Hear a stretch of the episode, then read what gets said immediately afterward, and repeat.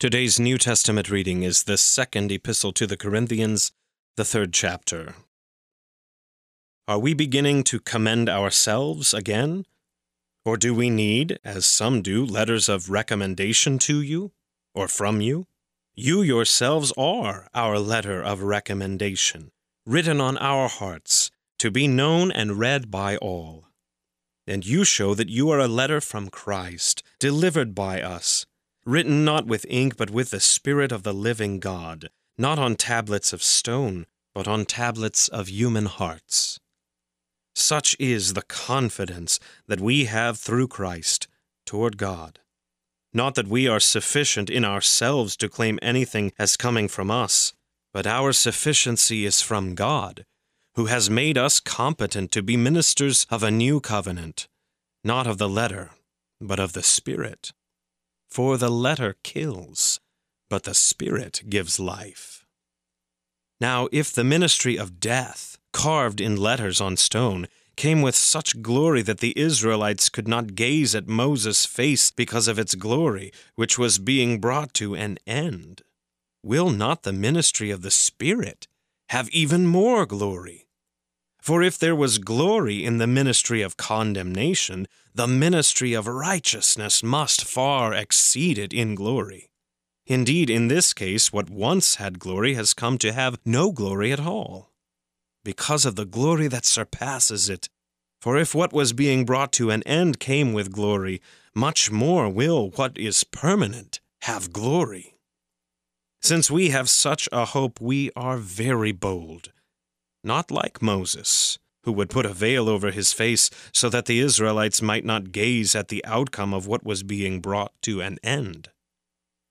But their minds were hardened. For to this day, when they read the Old Covenant, that same veil remains unlifted. Because only through Christ is it taken away. Yes, to this day, whenever Moses is read, a veil lies over their hearts. But when one turns to the Lord, the veil is removed. Now the Lord is the Spirit, and where the Spirit of the Lord is, there is freedom.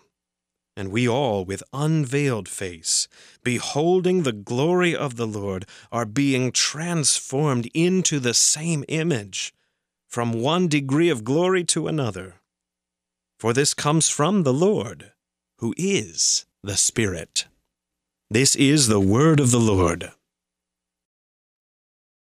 For today's meditation on God's Word, we welcome Pastor Luke Walters. Do you notice anything different? How do you react when someone asks you this question? If you're like me, it's maybe a mild panic. I begin to search frantically, hoping to discover what I had obviously missed.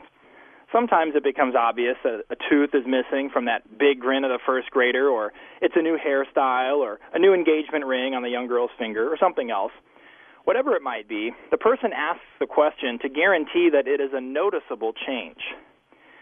In today's reading from 2 Corinthians chapter 3 verse 18, we are reminded of the noticeable change that God works in us through faith in Jesus Christ. Would those around us say there is a noticeable change in us? well, more than just growing taller or other physical changes, would they see a noticeable change? That is, a godly difference in our attitude and the way we live our lives. St. Paul writes, And we all are being transformed into the same image from one degree of glory to another. For this comes from the Lord, who is the Spirit. Being transformed, what does it mean? It means that when it comes to our relationship with God, we're not satisfied with just maintaining the status quo. We're not content to continue with the same ideas, attitudes, and habits that we've always had. On the contrary, we believe God wants to change us, that He has the power to change us, and that He is changing us. Yes, it's true that God accepts us completely just as we are as sinners, but it's also true that He loves us so much that He isn't willing to leave us just as we are. He wants to change us through and through. He wants us to reflect the Lord's glory. That process began at our baptism, and it will continue throughout our lives. St. Paul writes, Therefore, if anyone is in Christ, he is a new creation. The old has passed away, behold, the new has come. Again, Paul writes in Philippians, He who began a good work in you will carry it to completion until the day of Christ Jesus. Transformation is what the Christian life is all about. It's what God intends for every believer that we keep learning, keep growing. And we are all works in progress. As St. Paul wrote, even of himself, not that I have already obtained all this or am already perfect, but I press on to make it my own because Christ Jesus has made me his own. I press on toward the goal of the prize of the upward call of God in Christ Jesus. Ah, but we don't like change. Changes God wants to make in our lives are good ones. We know that most of the time, but the problem is that even when we recognize our need for change, we are reluctant. Change isn't automatic. It's not a matter of God doing everything while we just go along for the ride. Nor is it a matter of us taking things into our own hands and doing it all ourselves. It's God's working the change in us and through us. God's word tells us, continue to work out your salvation, for it is God who works in you to will and to act according to his good purpose. Now, when we see the words work and salvation in the same sentence, perhaps warning lights start to flash because we know we're saved by grace, not by works.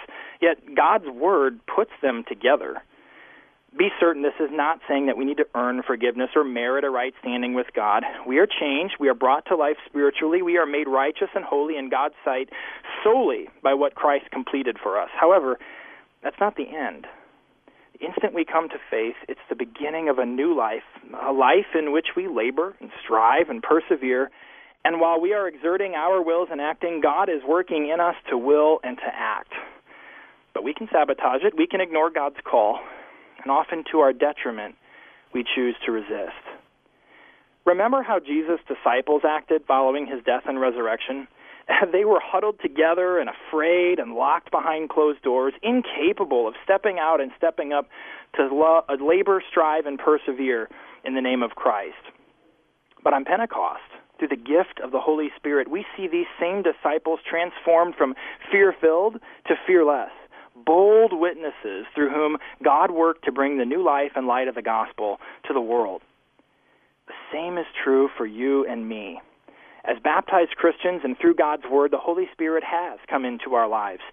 And though our natural tendency, like these first disciples, is to keep our Christianity within these safe walls, to blend in with our surroundings rather than displaying a noticeable change, yet God's Word directs us. Do not conform any longer to the pattern of this world, but be transformed. My brothers and sisters in Christ, what a great joy and comfort to have Jesus transforming love and forgiveness present with us now in His Word and in His sacraments. Amen.